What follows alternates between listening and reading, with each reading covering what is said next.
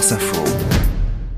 Les sports, bonjour Nicolas Perronnet. Bonjour Jean-Rémy. Rennes sans pitié pour le petit pousset. Eh oui, des souvenirs, mais euh, pas d'exploit. Hein, le résumé de la soirée très spéciale des footballeurs du Puy en, Coupe de France devant plus de 30 000 spectateurs euh, quand même à, Geoffroy Guichard. Trois divisions d'écart, la marche était trop haute, reconnaît Stéphane Dieff, l'entraîneur des Poneaux, battu 3 euh, buts à 1 avec des regrets.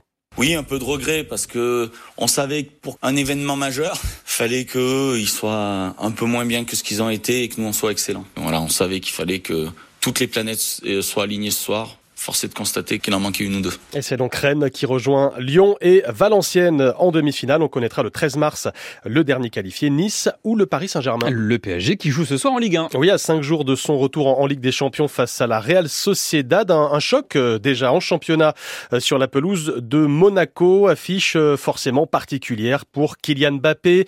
Sur le départ, il va fouler une dernière fois la pelouse du Stade Louis II. Là où tout a commencé pour lui, c'est le dossier retour aux sources de Xavier Montferrand. S'il fallait donner un nom à ce match, ce serait le Mbappé Tico, affreux néologisme mais qui résume le choc personnel pour Kylian Mbappé et celui-ci en particulier car c'est le dernier, celui de sa tournée d'adieu à la Ligue 1 avant de rejoindre très probablement le Real Madrid. Monaco, c'est là où est né le phénomène, il y a presque 10 ans déjà, fin 2015, les premiers pas en Ligue 1, à même pas 17 ans, déjà un défi à l'histoire et au record multiple. Thierry Henry, aux archives, Kylian Mbappé devient le plus jeune joueur à porter le maillot de Monaco est très vite le plus jeune buteur de l'histoire du club. Et il n'est même pas encore professionnel. Une fois le contrat signé, le jeune Kylian change de dimension et marque les esprits en 2017.